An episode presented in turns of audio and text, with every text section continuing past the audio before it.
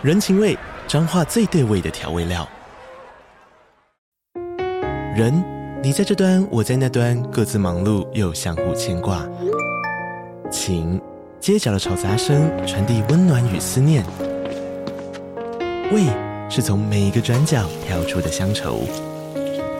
这里是彰化县政府 Podcast 节目《彰化早咖》，我是主持人内克。从彰化大小事各具特色到旅游攻略，透过轻松有趣的访谈，带着大家走进最在地的早咖。准备好了吗？彰化的故事，我们说给你听。以上为彰化县政府广告。Hello，大家好，欢迎来到尼尔喝牛奶，我是尼尔，我是我飞。今天要来聊的作品比较发散，因为其实主要就是聊聊我们最近看的东西，所以就是比较没有一个，嗯、应该说比较没有一个共通的主题了。但我觉得没关系，也是因为呃，因为我们之前都聊一些就是那种呃很长的作品，然后终于完结，感觉都是一些蛮久以前的作品吧。没错，我们已经很久没有聊新的作品了，对，难得可以聊新片了。对，嗯嗯嗯。然后今天第一部想聊的就是最近已经红到爆炸，到处都在疯传的那个。呃，Cyberpunk 二零七七的 Edge Runner 这个动画影集，对，对我可以讲一下，就是他刚刚说他要讲 Edge 哎 Edge Runner 的时候，然后我就说哈 Edge Runner，你是说一个很 Edge 的一个跑者这样子吗？对，然后就说不是好吗？是边缘行者，很难得是我对你翻白眼这样子的，对。但先说，就是我私底下真的是很喜欢开黄腔，对。呃，如果想要看我开黄腔的部分，可能就是可以去听那个实况之类的吧。对，或者去看一下你的那个扑浪的那个那个叫什么肺扑的部分。对，而且我基本上我其实喜欢的黄腔是一个大概国中男生等级的吧。对，好，你歪掉了，好，离题了。啊，总之这次要讲这个 Cyberpunk 二零七七，就是它跟 Trigger 就板机社合作出的一个动画影集。嗯，那 Cyberpunk 二零七七就是之前很红的一个游戏嘛。那它的，我先讲一下，因为你可能不太熟那个游戏，就是它的那个历史大概是这样，就那个游戏的制作团队是制作巫师的那个团队。嗯嗯，对，就是号称波兰蠢驴，那个蠢是一个褒义，就是说因为他们做的太好了，这样子玩家只要花一次的钱很划算，这样就会觉得他们对游戏。就是太用心了，这样、嗯、对。但是，呃，其实 Cyberpunk 二零七一刚出的时候，有点自砸他们招牌，就是因为他的他那时候出来会有一种他们要打造一个超级精致、漂亮的开放式 Cyberpunk 世界，但是。嗯等到游戏真的发售的时候，就是整个 bug 多到后来哦，有我有听说这件事情，对对对，我有听说这件事情，大家的反应都是在看那些 bug 的 reaction，就是有点像游戏本体的叫好不好玩这件事已经被遗忘了，对，嗯嗯，嗯甚至 Cyberpunk 2077变成一个迷因梗的感觉。对，因为呃，我之前对他的了解就是单纯说，哦，就我知道出这个，然后他感觉是一个巨作等级的东西，然后他就是在出之前，因为他那个 logo 出来了嘛，然后不就是很多人就是很喜欢把它做成，就是它变成一个迷因产生器的那个图。比如说今天我把那个饮料杯架在头上，可以直接用吸管喝，就是架一个架子，然后就上一个 Cyberpunk 二零七七。对对，就通常它都会用在一个就是非常 low tech 很低科技的一个情形下，然后写 Cyberpunk 二零七七这样子。对，然后总之就是因为游戏出来之后，虽然就是评价，我觉得就算褒贬不一啊，就大家肯定说游戏里面剧情的深度跟各式各样的就是美术设定，嗯、跟它最常被拿来测试显卡的性能，就是因为这个游戏有很多的特效跟内容。对，然后那也一部分也是因为它的东西很精致吗？就是它塞入的东西，就是建模什么都是要非常的高解析度，你才可以完整体验。嗯、它就完全就是为了算是次世代高沉浸体验的游戏，但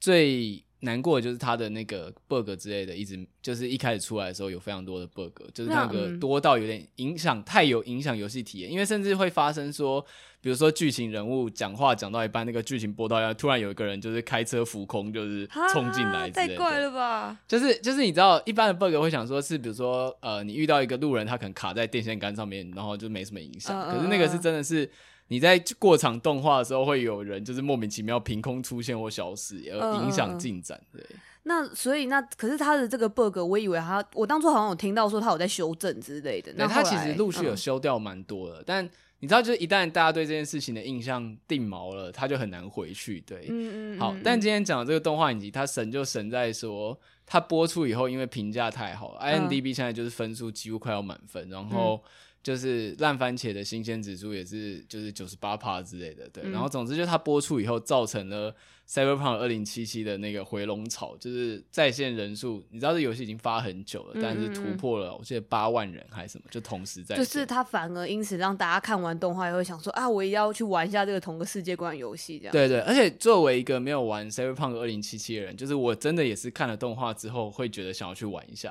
哎、嗯，他们很聪明，就动画播出，然后现在游戏现在是四折特价的，你知道，就是那整套是、哦、一定是故意的吧？对，然后我觉得这一部让人应该说也不能说爆冷门，就大家本来就有期待 Trigger 这个合作，可是因为你知道，嗯、因为第一个游戏推出的时候的 bug 因素，跟你知道游戏改编动画有着恶灵古堡之类的那种、嗯、你知道辉煌的战绩，所以即使是由 Trigger 来操刀，然后预告也很吸引人，大家还是有一种有点。不要过高期待，不怕伤害的那种感觉。嗯嗯嗯，我自己的担忧好像比较是说有种不确定，因为它这个剧情应该是它是另外是新的嘛。它比较像是游戏时间线的前传，如果要讲时间线，哦、对。但这一点他们设计的很好，就是说在动画里面出现的角色的衣服啊，或者是他们的物品，嗯、都会真的在游戏里面出现，而且是在动画播出前你就会捡到了。可是，在多出钱，你可能只是捡到，你不太知道哦，这是做什么？对，那个东西摆在那边，你就觉得哦，有个游戏。但这样蛮可爱的。对，但是就是你看了动画之后，嗯、大家就会有种哦不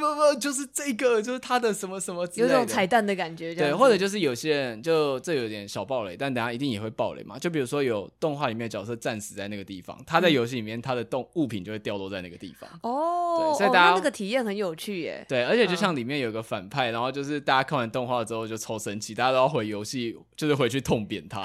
对，就是要帮动画里的角色报仇这样。对，但我觉得这个感觉蛮有趣的是，我觉得听起来好像反过来这样子。我觉得之前常常听到很多的那种彩蛋，比较像是哦，就是你有玩过这个，然后你在看动画的时候就哦，我认得出来是这个东西这样子。哦，对，这个方面也有，嗯、然后这个也是粉丝很开心，然后也很厉害，就是人家就笑说，哇，Netflix 是不是现在每一年的秋冬都要出一个游戏改编大作？去年是奥术 Arcane，哦，对对对，大概十月、十一月的时候，然后现在是九月有那个 Edgerunner 这样子，嗯、对，然后呃，在游戏彩蛋部分，就它里面动画很多场景几乎就是直接还原游戏里面的场景，只是染上 Trigger 那种日系漫改的画风这样子，对。嗯、然后，所以你如果有玩过游戏的话，你会觉得很感动，就是觉得哇，这个场景这不就是那个哪里哪里这样。然后很多甚至比如说在酒吧里面喝酒的人，很像是你在游戏里面有遇到过的角色，对。可是。它厉害一点就是说，你即使完全没有玩过游戏，你也不会担心，就是看得懂，就享受那个剧情这样。嗯，嗯，对。那我我稍微讲一下剧情，其实我觉得它厉害一点就是，其实以剧情来说，它的结构超级无敌老套。嗯、连设定就是你觉得 Cyberpunk 世界是怎么样，就是怎么样，就是哦，一个很经典的那个俗套的那个状态。对对对，甚至甚至有人做那个 checklist，就是有没有暴力有，有没有毒品有，然后霓虹色灯光有，然后比如说什么呃，就是一个看起来大家都是怪咖，嗯、但是很温馨的 big 就是 big game 那个就是那种帮派的角色有，然后像是。亦父亦友的亦父亦友的父亲角色这样子对，oh. 或者是神秘的女主角女郎，神秘女郎带主角进门，就是几乎所有 Cyberpunk 元素你都可以一一打勾。对、oh. 对，但这其实沿用游戏，因为游戏那时候你知道，既然有人敢直接用 Cyberpunk 这个名字，而不是其他名字，uh, 就等于说。他就是想要当这个类别的新的经典嘛，嗯，嗯，对。那我觉得动画真的是蛮成功的。他就是剧情是描述一个社会底层的青年，叫做 David Martini 马丁尼斯，就是大卫马丁尼斯，就 David。嗯、那 David 的妈妈其实白天是他的工作，就是有点像是去清运垃圾，或者是就是人家战斗过后的尸体的工作这样。但是大卫妈妈很希望他可以去就是好好进修，所以他把工作赚的钱全部都让他儿子去念一个。在那个世界里面非常高级的叫荒坂学院，对，然后同样 Cyberpunk 的设定就是那个世界政府几乎没什么存在，而是以大企业掌控，嗯嗯，而且又是跟日本的姓氏有关的。哦，哇哦，哎，而且日本姓氏这个我觉得很八零哎。对对对，就是它一切就是你，就是我刚刚讲，你一切你想象。你觉得经典的 Cyberpunk 设定是什么？它就是什么这样子。对，嗯、那总之就是主角 David，因为在虽然他的成绩非常优秀，可是他就是一直有一种格格不入的感觉。那在因缘际会之下，总之有两件事情有一个重大的契机。第一个就是他妈妈出意外死掉，然后是因为在城市里面的暴动，然后被卷入进去，他妈妈就死掉了。而且当下就发生一个非常重要的启蒙故事，就是。明明有救护人员来了，可是他们先救有钱人，嗯、说哦，这是我们的保险客户，然后 David 他们母母子不是，所以他们就被遗弃在那边，然后他妈就死了这样子。对，嗯嗯嗯。然后这是第一个，然后第二个就是 David 去邂逅了，就是呃那个神秘的。啊，然后另外一个就是 David 邂逅一位神秘女子，叫做露西，也就是后来就是最近在网络上大家自称为新婆是吗？对，新婆就是新老婆，大家都说我们都是露西派这样子的。呃，我蛮好奇是说会会说是露西派这件事情跟剧情有关系吗？还是没有，单纯就只是谐音笑话而已。你知道露西派是一个日艺人吗？我不知道哎、欸，我不知道、欸。是那个吴宗宪他儿子。啊，我不知道哎，好好笑，我居然是这意思，因为我一直在想说，难道是因为有别的女角，然后有人是这个派，有人是露西派？呃，其实有啦，有另外一个女主角叫那个雷贝卡，对对，是有，但是就是露西派。但她主要是想要弄这个谐音这样子，对对对。好，那总之就是 David 就是在他妈妈死后之后，他妈妈有遗留了一个算是一个像机械装甲一样的东西，因为在 Cyberpunk 二零七七的世界是。你身体的任何东西都可以加改造，嗯，这样子。然后比如说你想要换一个眼球、换一个手臂，什么都可以。那其中一个很重要的是脊椎，他拿到了一个就是改造机械的脊椎。但是改造其实是有风险，就是越强的改造物，他们有一个专有名词叫神经错乱，就是如果你改造物的力量太强，你会精神错乱，你就会疯掉，然后就会有个特勤小组来帮你处理掉这样子。嗯嗯嗯。对，但 David 把那个改造物装上去之后。就是意外的发现，他的相性非常好，对，所以他就因此加入了 Cyberpunk 的世界。呃，露西就是他进入那个帮派的一个，算是一个引入门的钥匙，这样子。所以他不读书了，对，他就不读书了，对，因为他觉得培育他这么大，我要开始就是一个华人家长。没有没有，他就是觉得说，他妈妈即使努力了一辈子，但是他进了那个学校，他还是被看不起。然后比如说。他还是买不起教材，嗯、然后被有钱人家的少爷看不起，就是这一切就是都没有意义。他就还没考到台大一啊，考 好了没有了，拍谁拍谁好。对，总之就是，而且其实中间他是有机会回去念书的，嗯、就是其实在他进入帮派不久之后，因为。就是，总之那个荒坂集团，就是他们学校集团的老板，就是发现说他居然对那个植入物有一个非常高的适应性，很想把它拿来做实验，所以就想要因此招他回去念书。所以校长就一直打给他，就说啊，我们已经原谅你的过错啦，只是你回来复学什么。但他觉得这些有钱人都去吃屎吧，然后就是把电话挂掉这样，所以他就开始从跟着 Cyberpunk。的那个集团，呃，就是开始从事各种犯罪活动，这样子。对，那个集团本身叫 Cyberpunk 吗？没有没有，他们的他们就是一个小队，但是他们他们的他们的名称，就是他们别人统称他们是叫 Cyberpunk，没错，就是电狱叛客这样子。对。哦，因为我觉得蛮神奇的，就是我没有想到 Cyberpunk 这个词会直接出现在一个形容 Cyberpunk 世界里面这样子。对，但是他们那个世界其实是蛮有各种群体的阶级，像 Cyberpunk 基本上就是他们是一群不受控的旗子，像佣兵一样的存在。嗯，所以他们基本上就是收钱办事。那因为在那个世界也不止一间大企业，那个世界的阶级大概是大企业，然后下面有一些企业派发任务的代理人，然后再下面才是他们这些就是。Cyberpunk 就是他们对对对，去负责去作战的小棋子这样子。嗯嗯嗯。然后他整部片的内容的主轴大概就是说，一开始主角只是以一个新人之姿加进去，那最后当然发生了一些事情之后，他开始成为那个集团的统领，这样，然后渐渐的去发现说整个世界的残酷之处，就是因为他中间其实在描述，就是 David 就是。本来他是一个非常，其实他是一个非常阳光有活力的少年，就是他的个性在 Cyberpunk 世界里面其实算是相对阳光很多的。你是说那种不是在 Cyberpunk 世界里面，然后戴一个帽 T，然后然后下雨，然后把手插在自己的口袋里面，然后看不到他的脸的那种？对，他的个性很很狗狗，而且我觉得这部片很有趣的是说，虽然他的设定很西洋，就是很 Cyberpunk，可是他的主角群设定非常的日系经典。嗯，对，尤其是像是男主角是一个开朗的狗狗，然后有一个就是像是爸爸一样的那个就是亦师亦友的父亲角色，对，像导师一样 mentor 的角色。然后女主角是一个强势、强势然后帅气的那个女主角，可是后来会展现柔弱一面，就是那个很哦，这真的很经典的那种少年番的感觉。对对，他其实。他们的组成非常少年番，甚至里面有个另外一个也不算，也不是说第二女主角，就是他们团队也喜欢 David 的一个女生叫那个呃 Rebecca，然后她是一个偏就是暴暴走萝莉型的角色。听说这个角色当初其实游戏制作商想要拿掉，因为现在萝莉的那个角色在欧美非常敏感，oh, 但那个 Trigger 坚持要加入。未 看先猜是那种双马尾的那种，没错没错没错，看吧，对对对，所以我就说你 你想象他，我没我没看都知道他长什么样子，这样子，然后拿两就是萝莉配大枪，就是拿两支大手枪，然后就是性格很暴走这样子。嗯嗯嗯，我我比较好奇是说，因为像呃你刚刚讲像 Cyberpunk 本身，他在就是。Cyberpunk 这个领域里面本来就也是很很，也不是说俗套，但就是很经典的那个套路，然后跟呃他的那个少年番的部分也是很经典这样。那我好奇是说，那这样组起来你不会觉得腻或者是什么的吗？对，但重点这也是让我蛮意外的地方，嗯、因为它真的很好看。但我觉得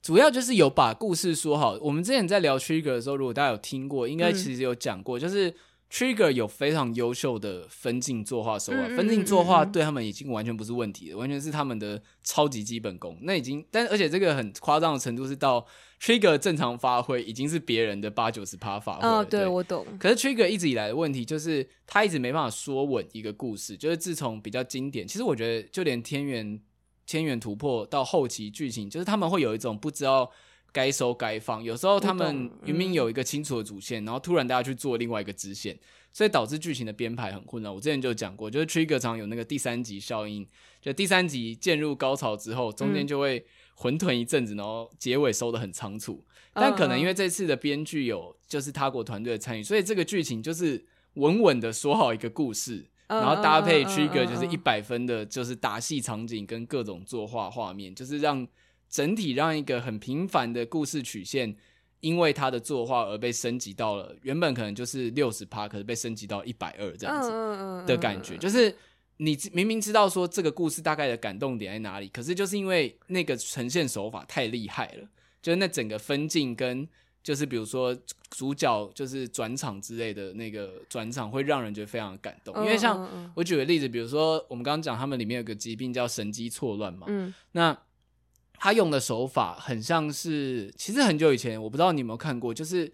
呃，骇客任务其实也有委托日本的动画公司制作一系列的骇客任务动画，嗯嗯嗯嗯，我觉得感觉有点像那个，因为在欧美就会把这件事情变得非常的该怎么样，非常的呃，没有那种极尽的美学，嗯，就是他们就会非常的暴走，但是在 Cyberpunk 里面，他描写神机错乱者精神是会一秒钟。就是他好像自己走在一个沙漠里面，然后看到他以前的人，嗯嗯，然后下一秒就是又切回那个。你说他有一些蒙太奇的做法，对对对对，然后他一下一秒又剪接回正在战斗，然后比如说他看到一个朋友，他只是想拍一下他肩膀，但实际上他做的事情就是一拳把人家打烂这样子之类的，就是像这种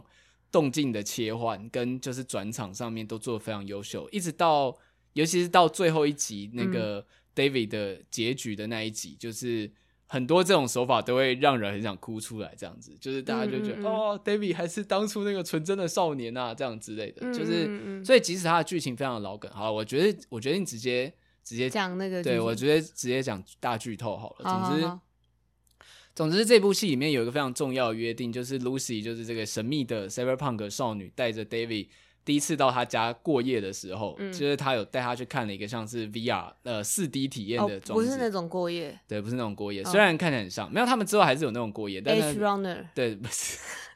对，之后有 Edge Runner 的部分，嗯、但那已经是在之后了，嗯，而且因为这部片本来就是十八禁的，他本来漏点什么就、哦哦、对，本来就没在管这个的，嗯、所以其实没差，对，然后总之他们有个蛮浪漫的约定，就是露西说她想要去月球看看这样子，但最终这部片的最后一集就是。最后一集翻成中文的其实有点好笑，就是什么“我的月亮我爱你”这样子，中文标题真的是这样下的。对，但是那一集就是他们在月色下最终决战，然后就是 David 一直很想要旅行带露西去月球的约定，但最后就是他遇到那个超级反派，就是这有个非常悲伤的点，就是说在前面十集的铺陈，他都会一直让你觉得说 David 真的是一个天选之人，就是他一点都不普通，甚至 David 自己都会自称觉得我很独特，因为他作为一个。本来只是在校园帮忙卖那种盗版盗版 VR 的小喽啰，然后变成、嗯、突然变成一个 Cyberpunk 组织的老大。嗯、他觉得他的人生不平凡的，嗯、而且他又有那种就是对植物植入物很好的那种忍耐性，他会有一种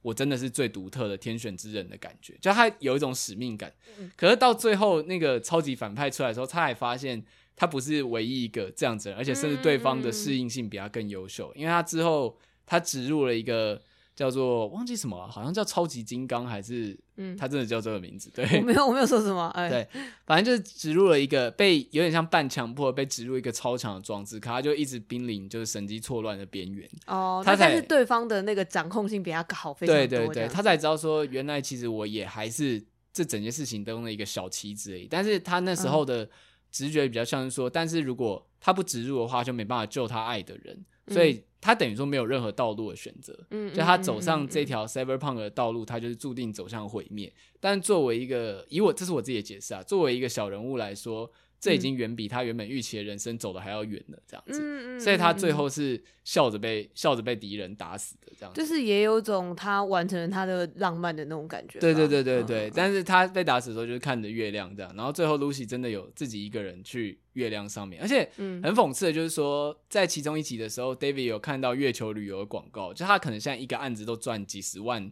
在里面的钱，但其实去月亮只要两万五而已。哦，其实他根本有机会可以去这样子。对对对，但是他们中间就一直因为他们彼此都被 Cyberpunk 这边的任务所卡住，不能中断，嗯、所以、哦、这个部分倒是蛮写实的。对对对，但是这有种就是说，即使你已经获得了可以去的能力，你终究还是原本那个小人物，因为。作为 Cyberpunk，你只是从食物链的最底端爬到稍微上面一点，而且一开始有一个派发任务的老大，就是叫做法拉第先生，就是有点算是里面的一个后面的一个其中一个反派吧。嗯，这里面没什么反派，就是企业之间的角力，大家背叛来背叛去这样子。对，就是他会是发现说，其实就连那个派发任务给他们看起来穿着西装笔挺的法拉第，嗯、其实也不过是大企业的棋子。他想要的就是往上爬，哦、就变成说大家其实都只是想要往上爬一层。那即使就连跟他们敌对的荒坂企业里面的负责派发任务的人，发现 David 暴走之后，也会觉得说：“干，我要负责任，我要赶快找个人推责任，不然更上层会发现。嗯”嗯嗯，你知道，就是有一个。其实大家都只是底层的棋子在互相争斗的感觉。嗯，就是他甚至也不是那种呃，如果我觉得其实比较少年番一点的路线，可能就是那个反派想要就是什么呃统治全世界啊，或者是要想一些很邪恶的阴谋什么之类。但我确实觉得好像落在 Cyberpunk 的世界观里面的那种状态，比较是只是公司要完成自己的利益而已。对，就是一切，即使像他们好像投入了整个人生去战斗，但是这一切都只是两大公司、几大公司之间的。角力的小插曲，就连他即使最后打入了荒坂大楼，他可能就只是呃，比如说 Cyberpunk 口之之间口耳相传了一段佳话，也但也因此就没了，这样子，他就被荒坂企业清除掉。对，但是你知道这整件事情之后，就会觉得，反正就是会，你还是会很感慨，说就是 David 的奋斗应该还是有意义的。对，至少最终露西自己去了月球，然后一切牵绊他们、限制他们的事物都毁灭了，这样子。哦，哇，那确实诶，因为我我是有听说他是一个 BE 这件事情啊，对，但是我觉得这样形容起来其实是蛮浪漫的，对啊，就是而且你知道，我个人我们这也讲过嘛，我个人是喜欢 BE 的，对，嗯、我不，嗯、我不会要，我知道就是大家会希望他们有好结局，可是我觉得就像我们上次讲艾维艾尔文的死一样，嗯、就我觉得就是这个 bad end 去成就了这个角色最终想要完成的事情，对，因为如果好这样，我觉得这样也很很微妙。如果今天 David 的，嗯，就是打赢那个反派，嗯、这就很像 Trigger 传统会做的故事。哦，对我懂你的意思。而且因为你刚刚在讲 Trigger 的时候，我其实也是，因为我在看这个 project 的时候，我第一秒最担心的其实就是我不知道 Trigger 的剧情好不好看，你知道吗？我我希望大家可以看完，后跟我说剧情好不好看，我再决定要不要看。我觉得是可以看的，就是你完全可以预料这些角色的反应跟展开。可是因为它是有符合角色曲线的，所以不会出现。就是喊一下战力就膨胀，我觉得，我觉得像主角的那个像是神机错乱这个条件，其实，在剧情设定上是非常好的抑制器。在 Trigger 过去的作品里面是没有这种抑制器的。如果他们原创，就主要主角就是人家说的会喊了就会变强，然后就变强，大家的力量集中给我吧，或者是有朋友死了就大喊。可是。在里面，你想要变强是要付出代价，你必须靠手术植入，然后你变强，下一下一个等着你就是死亡或者疯掉这样子。嗯嗯，嗯，这个限制器的平衡是很好的，就会让人觉得主角变强并不是毫无代价的，也会增加这整件事情的重量感。对，嗯嗯嗯。所以我个人其实非常推荐，因为其实我们之前也在讲科幻作品的时候，都有讲到说啊，希望大家有点可以玩出一点新意啊，可以不要再用以前八零年代的架构。但我觉得。就是 Edgerunner 做到一件事情，就是他用一个很传统的故事脚本，可是因为透过就是音乐分镜，然后角色、剧情、世界观都非常到位他还是可以说好一个故事。就是即使他的所有套路都是你看过的，嗯、他还是可以说好这个故事。那我觉得蛮有趣的是说，因为你像你刚刚也讲说，Netflix 去年有做奥创嘛，然后今年是做这个，就是奥数奥数哦，不是不是奥创，奥创是别的。他去年做了那个奥数这样，然后今年做了这个，就是但我是说这两个游戏也都是本来是欧美游戏啊。对啊对啊对啊，所以所以我觉得这件事情很有趣，就好像是欧美跟日本互补了彼此的缺点的感觉，嗯嗯嗯就是。欧美那边可能在剧情的展开上，他们太过硬派，然后太过该怎么样？就是欧美的视角少了一点纤细的美感或浪漫。嗯，但这一点可以靠呃，就是日日系化的漫改去改。不过奥数的制作公司其实是法国公司啊，就是那个他们游戏原本的公司，但你也很难说他没有受到日本动漫的影响。这样子，对嗯对。而且我觉得 Trigger 的基因其实是适合做欧美漫改，因为。Trigger 里面，像我不知道大家以前有没有看以前那个建本式动画计划，嗯嗯，像金石阳之等人其实是有做过，还有像那个 Ponty and Stocking，其实他们是很喜欢美漫画风的，甚至。Trigger 一些就是口味比较重的作品，其实是有受到那个影响。我觉得是看得出来啦，对，对啊，就尤其是我觉得是，呃，比如说比起什么美国动画之类，感觉是那个美国漫画这件事情，跟他们不是也很喜欢玩一些那种，呃，比如说直接把那个美漫里面的那个对话框，或者是那一些就是什么效果线什么之类，把它移进来这样子。对，而且我觉得这次的合作也让 Trigger 有解除一些自身的限制器，比如说像。终于，他们可以画一些，比如说比较重口味，比如说可以画爆头场景，可以画做爱的场景，嗯嗯嗯、然后可以画就是一些本来应该在他们作品里就可以彰显出来的张力，可是因为。日本的口味或者是市场限制没有办法做。之前一直在维持一个 R 十五的感觉。对对对，然后这次总算可以解放大家的那个潜力了。对，而且我就觉得说，如果你今天要做一个 Cyberpunk 的背景的东西，你还做一个 R 十五，就是很不带劲，你知道吗？你就是一定要那个暴力跟色情什么的吹到底。暴力、色情、毒品吹到底这样子。对，对，呃，我想问的是说，那像是那个游戏本身，因为你是说这个动画算它的前传嘛？对。那游戏的时间轴就会是在这个事件发生之后，但一样你们还是在这个呃同样的世界观跟同样的企业互斗的这个状态下，嗯，就是里面的。如果就我的理解，因为我没有玩游戏，我是查设定资料，那只有理解就是那些游戏里面的场景跟企业确实都还是那几间，但有一些蛮有趣的彩蛋，就比如说有间酒吧。会以他们的酒都是以英雄命名的，所以有一杯就叫做那个大卫马丁尼兹这样之类的。Oh, 就是从时间线来说，你可以知道，就是那些角色在里面算是成为了 Cyberpunk 的一批，就是我刚刚讲口耳相传的英雄这样子。嗯嗯，对，但。也有人是说就很微妙，就是因为你在里面操纵的那个主角 V，就是看起来非常的强大，嗯、就是那些在动画里面很有威胁性的人，好像在游戏里面都不算什么。他们那些路人这样子。对，他就说，就这个观感很微妙这样。但我以为这个就是在强调说，就是有点像那个大卫这个主角，其实实际上并没有真的那么强这件事情。对，而且就有点包含帮大卫做改造，有个叫神机医，就是反正就是那种类似像地下黑市医生，他自己也说他其实没有医疗执照，但在游戏里面帮你改造医生其实是蛮专业，而且是蛮苛求的。Oh. 就大卫真的是在一切逆境之下，就是变成英雄的。对，但我觉得这样就是反过来蛮感人的吧，这样子。对啊，就是所以大家才会说看完之后很想再去重新体验一次游戏。嗯嗯嗯嗯。所以就整个企划来说，我觉得这真的是一个很厉害的企划，因为它其实应该是跟着游戏在初期，应该它发售之后，至少这个计划应该就有谈好了。嗯，嗯，只是可能那个 bug 问题真的是他们没有办法解决，但。这真的是难得的一个游戏改编，然后让人反过来想去玩游戏。就像你刚刚讲的，通常都是因为游戏很红，大家才想看这个动画。对对，然后而且有很多游戏本位的人就会开始嫌说啊，那个动画哪里做不好啊，什么什么之类的。这样。对，然后其实里面的那个另外一个女主角 Rebecca 其实也是蛮可爱的，就是因为其实中间露西有算是被绑架了一段时间，嗯、然后。Rebecca 对于大卫的情感一直都是说，他其实大卫大概也知道他喜欢他，可是因为他就跟露西已经同居在一起了，所以 Rebecca 就是一直是他们就是一个呃一就是算是战友关系这样子。可是，在最后的时候，就是那个大卫就是请 Rebecca 帮他打那个超级抑制剂，因为他要穿上那个重装甲了。然后雷贝卡就说：“就是靠腰，你对我真的很不公平，就是你这种残酷的事情都要我做。而且最后他们为他们最后去踏上最终死斗，其实也是为了要救出露西。然后因为只有露西可以让大卫清醒，但 Rebecca 也跟着去了。对，但是最后 Rebecca 的结局蛮惨的，就是就是大卫在跟那个最终反派战斗的时候，就是在有点像 Rebecca 被波及吧，就他有看到那个反派，嗯、可是他太强，所以就是光只是那个反派往下往地下开枪震一下，然后 Rebecca 就被打得支离破碎这样子。天哪！对，然后而且那一幕发生的很突然，就是接在那个重逢的感人场景之后，就 Rebecca 对着上面大喊说：“嗯、靠，要不要打扰我们讲话？”然后下一秒他就被轰烂了，这样对，然后。总之就是这一幕让大家抽泣，所以现在网络上有超多就是大家去捡 Rebecca 的枪，然后去痛宰那个反派的影片，哦，在游戏里面的。哦，所以还是可以捡到他的枪，他的枪就掉在他死掉的。真的是捡到枪 哎，好笑。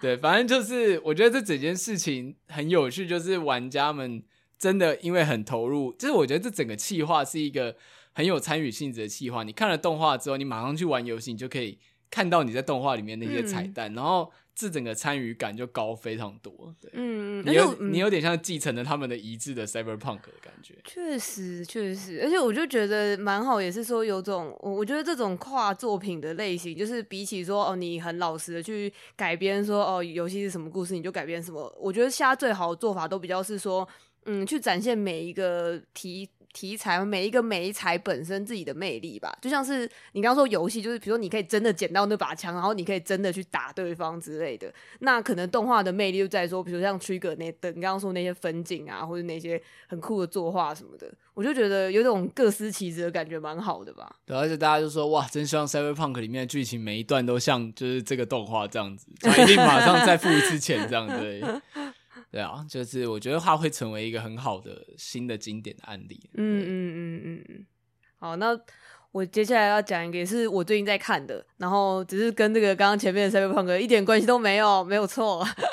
就是嗯，我也算是前阵子吧，我看了那个，它就叫做 Nope，N O P E 的那个 Nope，就是。它就是中文的片名就直接翻作不，然后惊叹号。对，对，这是一个嗯、呃，当初那个翻译出来以后，大家都想说，完了，到时候去那个电影院买票的时候，到底要怎么讲？我要买不。对，然后说哈，你要买什么？然后你就说不。然后到底想怎样？对啊，但是我觉得，我觉得电影院的人应该都会知道，就是说啊，三点的布一场一张这样子，应该是吧？他们应该都已经知道了这样。然后他的导演是那个乔登皮尔这样子。呃，我不知道你知不知道他之前的几部片？我知道，我知道那个逃出绝命镇。嗯嗯。然后跟我们这样子。然后我其实也是看了那两部以后，我就有点算是变成他的粉丝的心情吧，这样子。他其实也就这两部啦，他就是那种一出来第一部那个逃出绝命镇以后就大红这样子。对，希望就大家。已经记住乔登皮尔，不要再用黑人二人组的那一个人。对，对对对，黑人二人组的那个人这样子。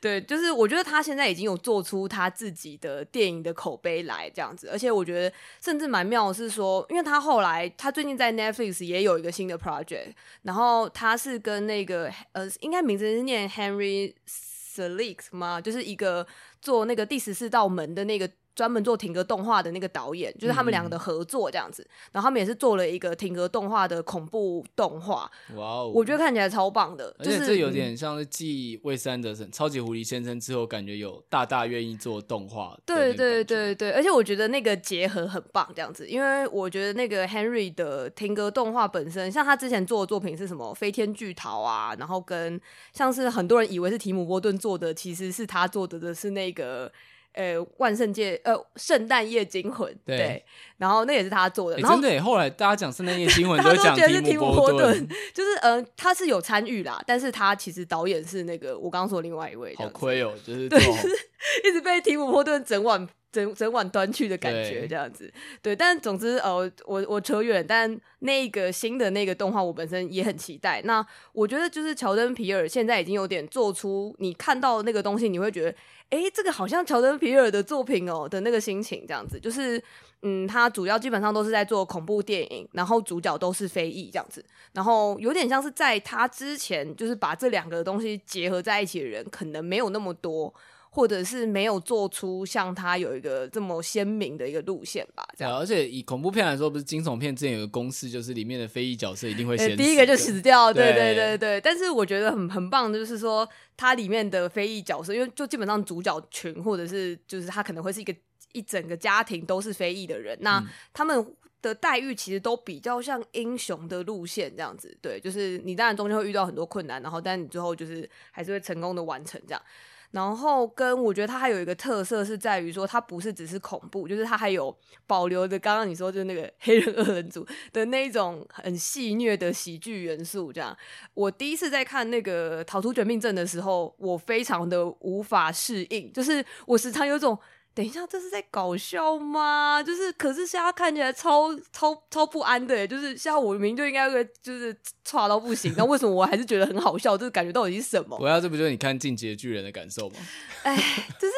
我觉得《进击的巨人》比较是很明显，就是真的对我来说很明显，就是他好像现在故意要搞笑这样。但是我一开始在看乔顿皮尔的电影的时候，我还没有那么 get 到。但我现在逐渐知道说，哦，他就也是一个很恶趣味的人，就对了。嗯、对，然后呃，我回来讲就是《Nope》这部片这样。然后他如果只看预告的话，其实也有一点看不出所以然，就跟这个片名一样这样子。但他基本上故事很简单，他就是在讲说，就是在一个嗯，我记我很不太确定他的所在地点，但他就是在美国这样子。然后他看起来是那种非常西部的那种场景，这样子，就是一个。嗯，介于荒漠跟草原之间的那种场景，这样。然后，呃，有一对就是兄妹，他们就是住在这个地方，这样子。然后他们家是专门做的一个行业，蛮酷，就他们家是驯马，就是把。马给训练成，就是让他们可以做很多特技啊，无论是特技表演，或者是主要是说去让他们可以去进电影的剧组，然后进行一些表演这样子。你说他们是帮，就是比如说西部片，然后驯服那个马，嗯嗯嗯，让他们可以去被主角骑，或者是说可以一批一整批放出来之类那种场景，这样。对对对，有点像这样这样子。然后跟呃，它里面还有一个很有趣的点，就是说他有讲说他们的类似就是曾曾曾祖父之类的，他们的一个祖先。其实就是当初，呃，大家不知道，不知道知道，大家知不知道那个电影的起源？就是其实他们不是会是一个，呃，有一个人，然后骑着一个马，然后他就是，呃，二十四镇的那个图这样子，是那个有点像大家在讲电影的起起源，就是一匹马在跑的那个画面，对的画面。然后他就说他的曾曾曾曾祖父就是那一个骑师。就是那上面其实是一个黑人这样子哦，哦，好像有听过这个故事。对对对对，然后他就说，就是也我其实也不太确定这到底是真是假，但是有点像那是他们家的一个卖点这样子。Uh, 然后他们家从那个时候就开始在驯马，然后并且就是从事跟电影相关的工作这样子。对，然后可是就是故事的很前面一开始的时候，原本是他爸爸在当这个牧场的主人，可是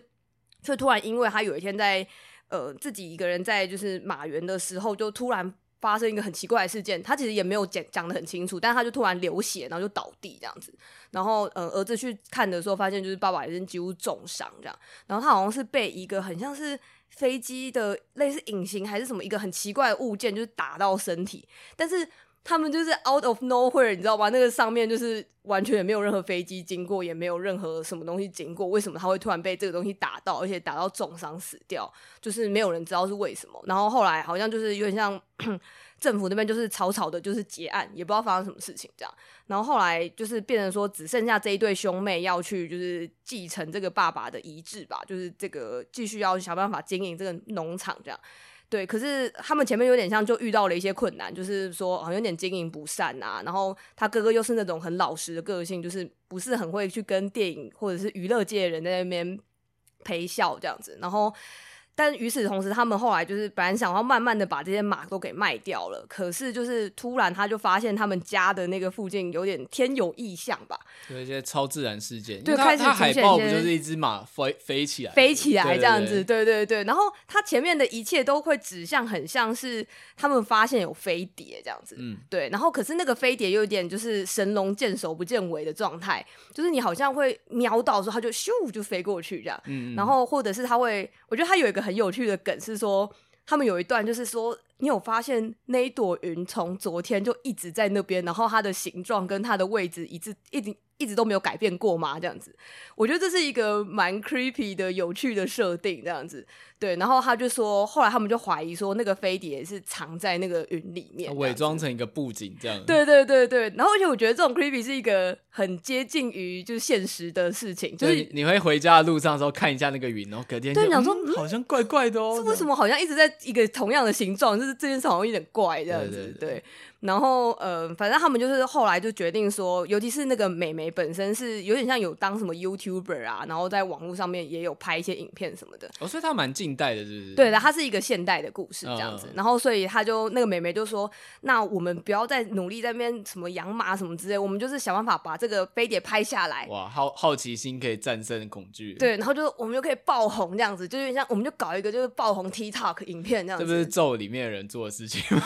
嗯，哎，对耶，对耶，你这样一说，确实是咒里面做的事情。这样子，就这里闹鬼，我们一定要去把它拍下来，我们要红一波。对，对，对，对。然后，嗯，中间就大概就是他们如何的去调查，说，哎，那个在空中的那个东西到底是什么？这样子，因为他们后来虽然它前面看起来像飞碟，但我觉得那个是一个故意的，就是让你这样子以为，但最终其实不是这样。我觉得我等下大概先讲完后，我再我再爆雷这样子。好啊。对对对，然后。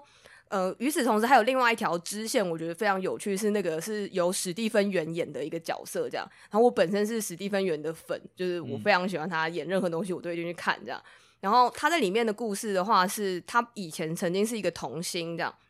然后呃，我先讲，就是史蒂芬元在他们里面的设定是他们的邻居吧。就住的很近，这样。然后他本身有经营一个像游乐园的东西，然后那个游乐园是一个西部牛仔体验游乐园，嗯嗯，就是你进去，然后大家全部都会把自己穿像牛仔一样，对，像垦丁的附近会出现那种异国异国体验设施的感觉，对，有一点像，有点像。但我觉得他做的非常到位，这样子，嗯、对对对。然后呃，里面就是也有很多那种哦，比如说你可以去淘金啊，你可以去什么采水啊、挖矿啊什么之类的，套绳圈之类的。对对对对，那是一整套的行程这样子，而且他。他们 甚至还有一个非常大的那个他的吉祥物的样子，就是他本人这样子，这也蛮那个 蛮蛮典型的那个。对对对，然后就是一个穿着牛仔帽，然后就是戴一个红色领巾的那种感觉，有有种那种就是什么，比如说 David 叔叔的快乐牛仔乐园，对对，就嘿哈这样子。对，对然后呃，这个人原本是这样，然后他有一段是在讲他以前发生的事情这样子。然后史蒂芬元这个角色以前曾经是一个童星这样，然后他在童星的。的时候，就他比较像是去当那种情嗯、家庭喜剧的那种情境剧里面的一个当一个小男孩这样子，就那个故事是一个。呃，就是我觉得蛮标准，就有点像那种肥皂剧吧，就是那种还会有罐头笑声。那该不会是史蒂芬元的真实经历吧？哎、欸，其实我觉得这个蛮值得问的，因为我其实不知道史蒂芬元的发迹，我觉得还是发迹很。你看到的时候，应该都是已经他在各大电影里面演那个慌张的牙医角色的时候，就是对，或者是有点坏的人之类的，嗯、对。然后，但反正他他之前是这样子的角色，然后。呃，那个情境喜剧有一个很重要的点，就是说他们有点像就呃，爸爸妈妈，然后小孩啊，然后他们每天日常会发生一些好笑的事情。可是重点是他们的家族成员有一个人是猩猩，这样子，就是有一只很酷，就是被训练过的猩猩，然后他好像他们好像把它当成像宠物或是小孩一样在对待它。那这是这整部片的卖点，这样。可是在，在呃，就是某一天的时候，不知道为什么突然出了一个意外，就是那只猩猩突然就是。兽性大发，然后我觉得那段超恐怖的，然后他就把所有在场人全部都杀掉了，这样。可是史蒂芬元很幸运的，就是躲过一劫这样子。然后那个有点像是一个，就是呃，他的一个创伤经历这样子吧。对，然后他就是以一种幸存者方式活下来。然后他后来长大以后，还因此一直跑去收集那个当年那个情境喜剧的各种道具。对，然后或者是当年就是那个呃，星星血洗那个现场的时候，唯一有一个莫名其妙一直站在那边的一个鞋子，这样子，很像，也是一个很像很超自然的现象，这样子。然后把家里布置成一个像小小的博物馆，然后把他们就是纪念起来，这样。我觉得，呃，我觉得蛮有趣的，就是说这整段会很像跟刚刚那个外星人或者是什么飞碟的事情毫无关联，没啥关系。对对对，但是我觉得他蛮就是。第一直觉是说他很塑造了史蒂芬元这个角色，这样。呃，我接下来会稍微讲到一些剧透这样子，因为嗯，后来的话就是史蒂芬元作为他们的邻居，然后他就办了一场，就是说，哎，他最近创造了一个新形新的形态的秀，然后希望主角他们可以去来一起来看一下这样子。结果他到现场以后才发现，他们那个新形态秀居然是。他呃有点像跟大家说，就这世界上真的有外星人哦，我们来召唤外星人给大家看这样子。然后他就是试着想要把那个飞碟的那个就是引过来这样子，然后给大家就是看一下那个飞碟长什么样子。这样就虽然飞碟，我就说他一直还好像都一个看起来很 creepy 的状态，然后好像会把马或者什么人还什么这些东西吃掉这样。但是呃，史蒂芬远这个角色却想要靠这个东西来赚钱这样子。然后我觉得那个也。嗯，刚刚说的他童星时期发生的事情，就是很反映到了为什么他会变成这样。嗯，因为他一来是他是那个时候唯一幸存下来的人，然后跟他在那一段的时候，就是其实那个星星最后有跟那个时候是小孩的他有试着这样 bro fist，就是拳头碰拳头这样子。他我觉得在那一瞬间，他可能觉得他是可以跟这个动物或者是所谓的兽性之类的东西沟通这样子。对，然后我觉得也是为何他后来决定想要做那个秀去做这件事情，这样，但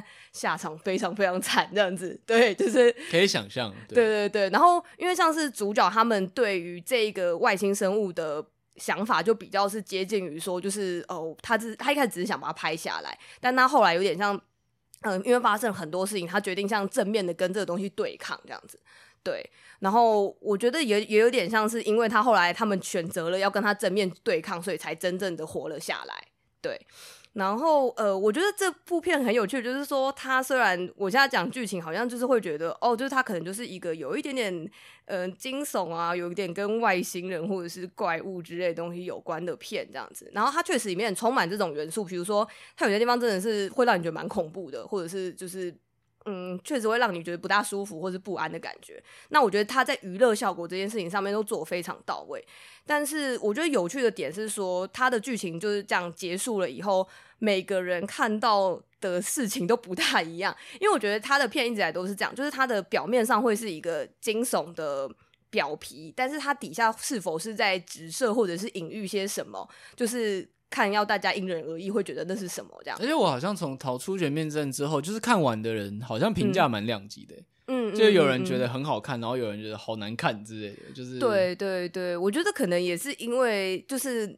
也我我不是说觉得难看的人一定是没有看到那个底下的事情啦，但是我会觉得对我来说乐趣所在就是在于说我还蛮想去看说每个人看到的事情是什么。对，因为比如说像那个呃逃出绝命镇，显然就是。他的惊悚点就是在于说，呃，有一些白人，就是他啊，有一些黑人，他们虽然看起来是黑人，但他们那个时候，他们的里面已经被整个人换掉，他是一个白人的灵魂住在那个里面，这样子。就是这件事情，你把它就是光是讲出来，你就可以想象到很多现在美国当代的，的种族议题的，对对对，美国当代的一些社会问题什么等等这样子。然后我会觉得他的片的看法对我来说都比较是这样，就是。虽然它的表面上也会有一些哦很惊悚啊，或者是很很就是很很让你紧张的部分，那这些东西本身也是很好看的，但是它底下想要讲的事情是什么？我觉得尤其是在《布》这部片里面。我去看大家写的感想，就是每个人着重的方向都非常不一样，这样子。嗯、对，因为像我看到好像是，这应该也是跟那个导演访谈有关系，就是他好像是说他其实是想要做一个关于奇观这件事情的片，这样子。那所谓的奇观，就是有点像自从比如说我们的。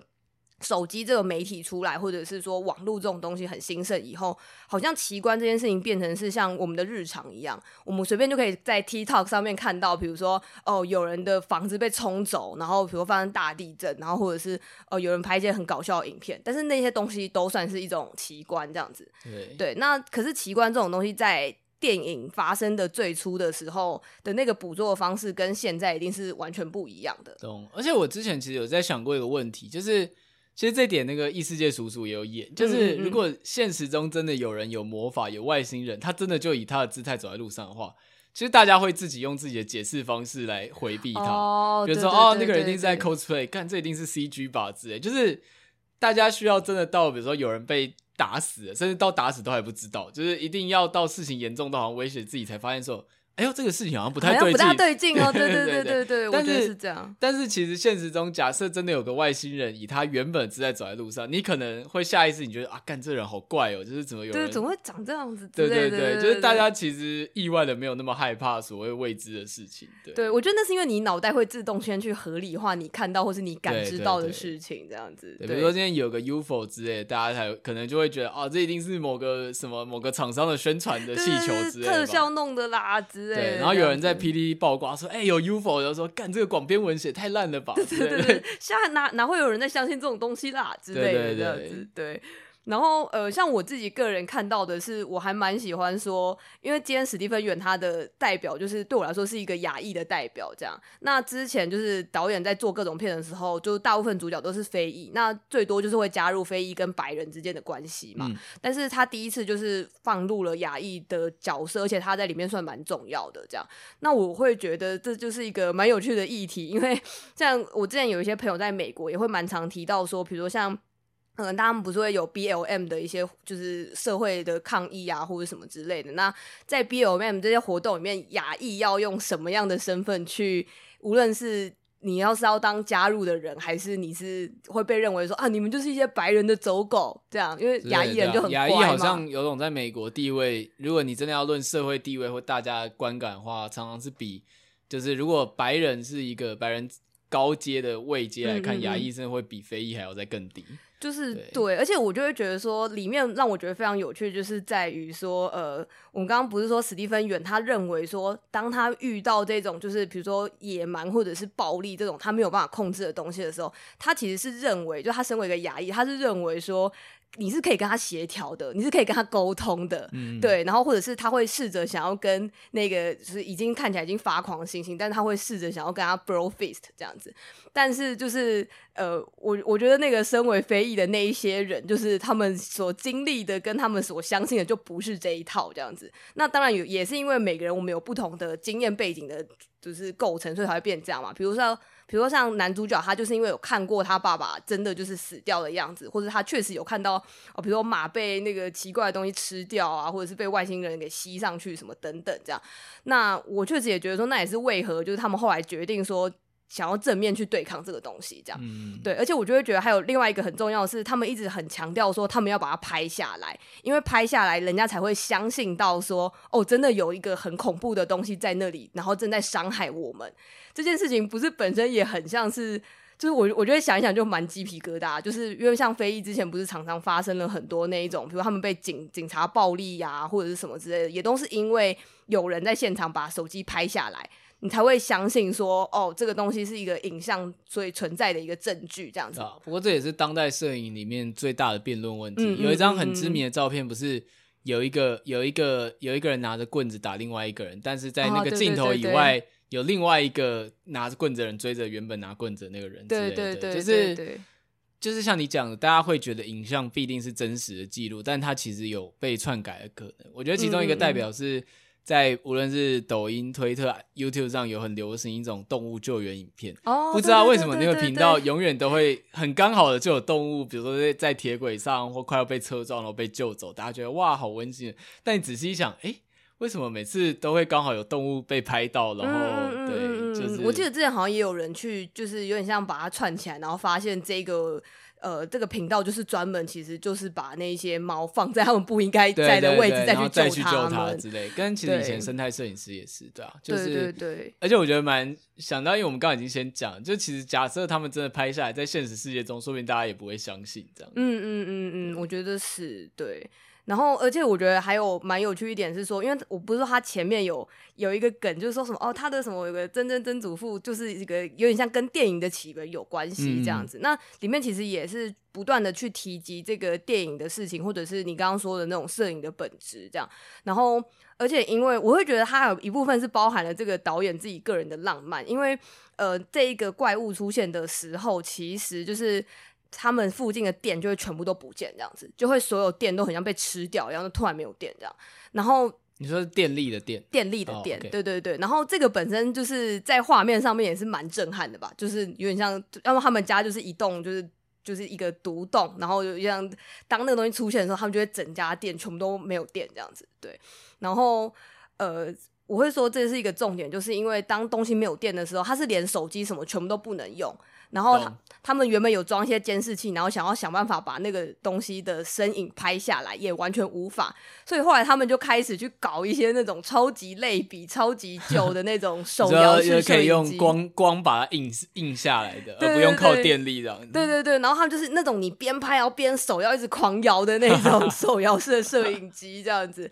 然后才想办法把那个东西给拍下来。哎、欸、有哎、欸，但我觉得不止他电影，我忘记了，反正就是在某些战争或危机片的时候，就是那种。很常发生电力产品完全不管用的时候，然后就有一个老兵出来就说：“哎、欸，对对对对，还是老方法管用啊，这样子，对对对，还是老方法管用这样子，对对对对。但我就会觉得说，哇，那其实是一种浪漫吧，就是你想要把这个危机跟这个你自己个人对于复古类别的东西的喜欢合在一起，这样子，对啊，就比如说，不是也有一种那个，我记得虽然我们刚刚讲到 cyberpunk，就有一种嗯嗯嗯有一种未来设定，就是说因为。电子产品被入侵，这个瘫痪，所以另外一种比较脏的科幻未来，就是大家要用回类比的东西。哦，对对，对，他的解释这样，为什么大家回去用录音带跟黑胶，是因为本来的网络被整个瘫痪掉，大家不再相信电子的东西。哦，对对对，或者是还蛮常会有那种什么，因为有某种很恐怖的骇客跟病毒，然后他们就害进了所有的网络什么之类，导致大家就只能回归到一个很朴实的状态。对，我们只能用留声机之类的方式来传讯，这样。对对对对。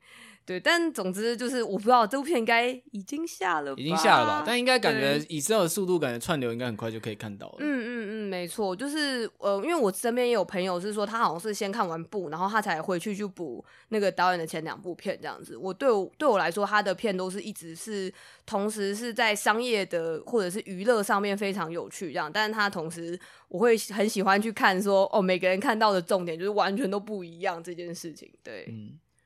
好，那今天聊了两部我们就是最最近看的不错的作品，我很努力想要找出他们关联性。我刚刚想到了，就是你说你说套路跟反套路这样子，对哦，对，Cyberpunk 就是 Edge Runner 就是套路上可以做出一个新意，然后。不就是反套路这样一开始以为是惊悚片，然后然后他后来其实有一些反转，对对，而且还有对应到现实。嗯、你刚刚在讲的时候，我的脑袋一直在高速运转，想说我到底怎样可以那个对对对连在一起。这这一集的标题就是这样定下来的。OK OK，好啊，那感谢大家今天的收听。就是如果你喜欢尼尔喝牛奶的话，可以在 Apple Podcast 跟 Spotify 订阅我们的节目，然后也可以在 Apple Podcast 给我们一个五星的评价，可以留一下你喜欢的原因。那也欢迎追踪我们的 YouTube、IG 跟 Discord 群组，就是有各式各样的内容等着大家，这样子，嗯、等着大家。那 可以啊，但确实是这样，没错啊。对，那我们今天就到这边喽，感谢大家收听，拜拜，拜拜。